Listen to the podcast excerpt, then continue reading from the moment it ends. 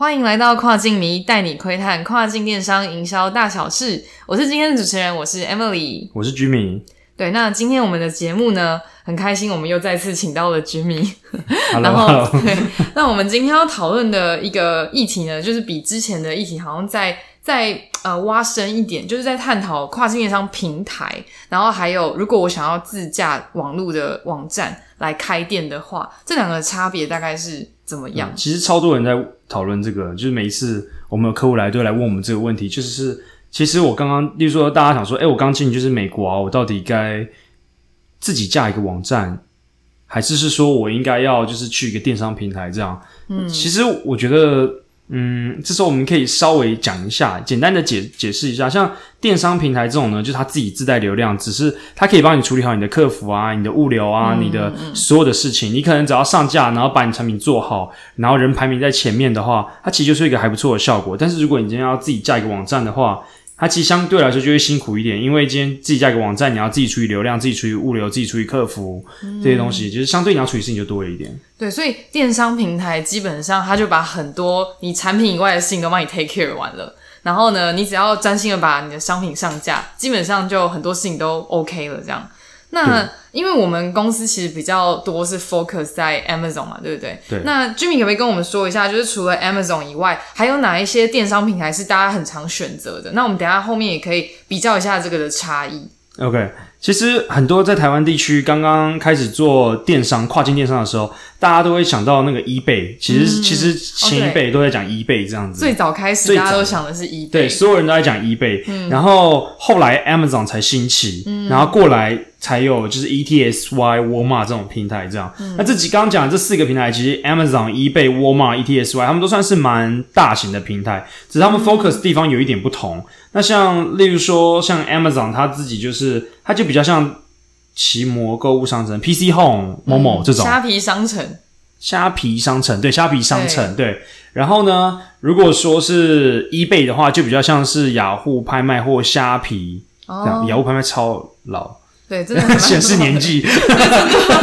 以前好像真的会把一些二手的东西放到雅虎奇摩拍卖。现在年轻人都是虾皮了，不太一样了。什么都有，什么都卖。对对对，什么都不奇怪。对，然后如果是讲到就是 E T S I 就比较特别，他们主要着重的地方是手作，所以他们就是非常 focus 在手作。那台湾类似的平台就是 Pinkoi。嗯，OK。那如果文青一点的，就真的是比较文青，他们就很多，真的真的都是自己去印刷衣服啊，缝皮包啊，什么东西。对我真的觉得大家不要小看，好像手做这个市场，在美国手做的市场真的超大，很多人都喜欢自己动手做啊，或者走一些比较呃克制化的文青路线。对，因为 even 连 Amazon 都有发现，就是手做这批市场蛮大的，所以它其实有有一个。呃，像是一个子的 program 在它 Amazon 站内，然后是有专专专门主打手做的，但是就是还是还是打不下 ETSY 这样，就是毕竟我觉得有时候术业有专攻啦，大家去在 Amazon 想到要买东西就是一般的什么菜瓜布啊什么东西的，他不会想要去买一个什么手工的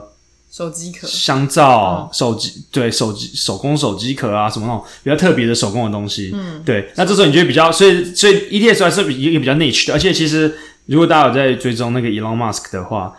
我有，我跟你讲，那个 Jimmy 是 Elon Musk 的狂粉，对他，他就有在就是他的那个 Twitter 上面就有写说他他他其实蛮喜欢 ETS 的，就在前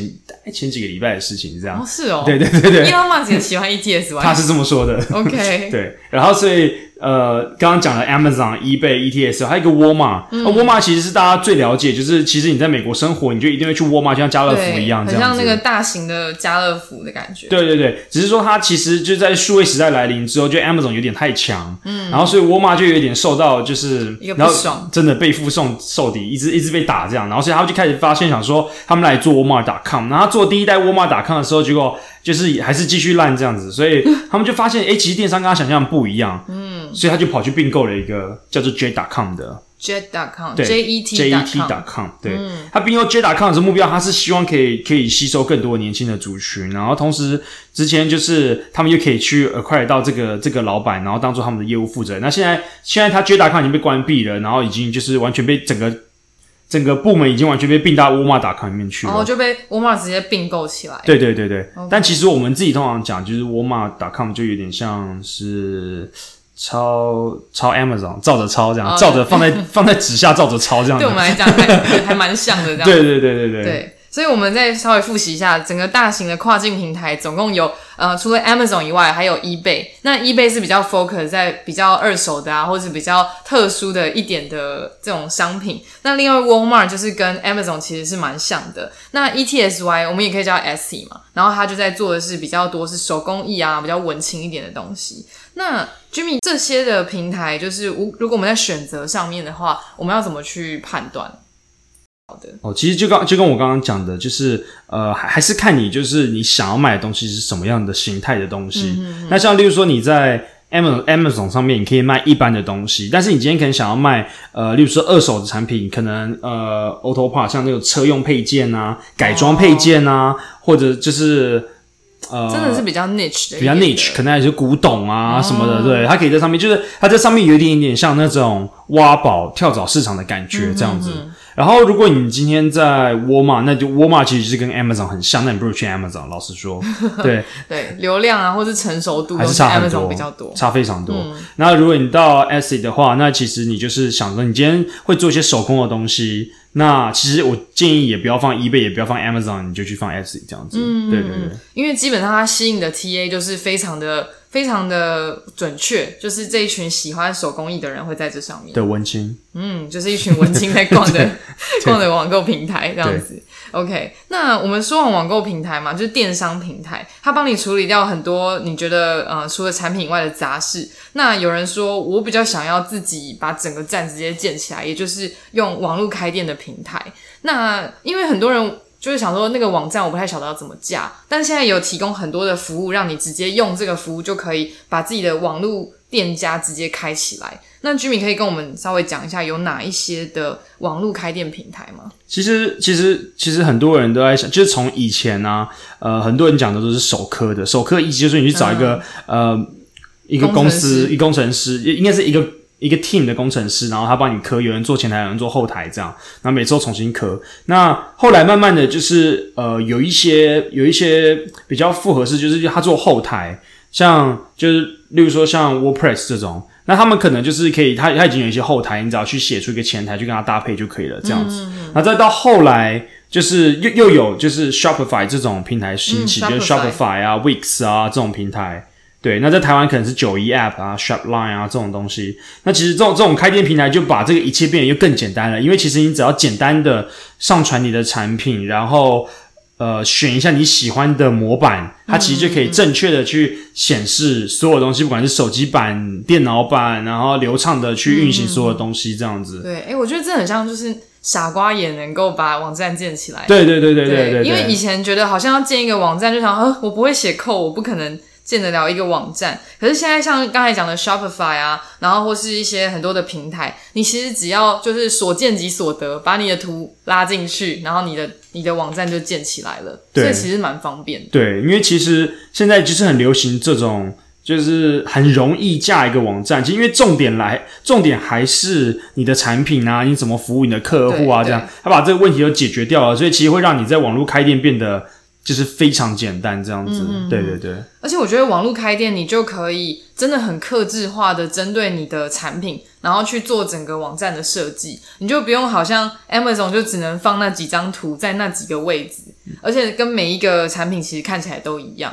你是可以蛮个性化的。对对对，我觉得其实要如果你要做，通常我们的流程会是这样：就一开始的时候我们会去做 Amazon，因为你还没有赚到钱，然后你也没有流量，你什么东西都没有的时候，其实你应该先要有一笔钱，就是去赚到第一笔钱，你会比较有信心。所以这通常我们都会建议你先进一个电商平台，像我们刚刚讲的，哦不管是 Amazon。还是你要去 eBay、whatever，任何一个平台都可以，只是 Amazon 最大。那好，你去赚到一点钱之后，可是因为这些电商平台收你很多呃费用，就例如说，可能 Amazon 抽你十五 percent，对，哦，十五 percent 很多。对 revenue 的十五 percent，然后可能广告费再加物流费再加什么费加一加，然后可能有时候再加报一个 deals 的这样，你可能最后你的就是利润就可能假设剩五十 percent 或四、或或六十 percent 这样。那其实有些人就想说，诶，那如果我不要给 Amazon 抽那个十五 percent 的话，其实我是不是也还不错？可是因为亚马逊强就强在它的客户量真的很大，是一开始你不会有的。所以如果说你今天在 Amazon 赚到了一点钱，你可能过了做了可能一年好了。然后这时候你就可以开始想说，诶，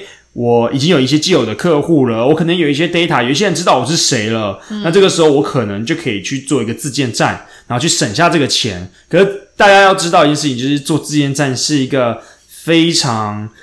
就是很累很累、很多事，然后难度很高的事情。对对因为其实很多我们真的是很多的那种卖家，大型的卖家，Am-，Amazon 大型卖家，其实他们到自建站的时候，很多都适应不良。那适应不良，就是因为你自你看你要自己导流量，你要自己处理太多事情了，真的客服嗯啊、什么一大堆这样，就是弄弄起来真是蛮辛苦的。对，因为原本你在电商平台，可能客服就直接是 Amazon 的客服可以帮你解决，然后物流就直接用 Amazon 的仓。可是你如果你是自己网络开店，虽然前期架起来很容易，可是后续的要 take care 很多的呃，比如说在这个平台上会遇到所有的事情，都是要你自己解决。对啊，还有退换货啊，哦光退换货就很麻烦了，客户就要先过来一哭二闹三上吊，然后解决完之后，你还要还要安抚他，安抚他之后，你要再把货拿回来寄，给他。对，你要再你要先给他收回来，然后收回来你要再寄给他，你看这这一些全部都是人力这样子。对所以其实虽然 Amazon 好像收你很多钱，但其实他也帮你 take care 很多事情。对，对啊，所以那十五趴的价值在这里。对啊，对啊，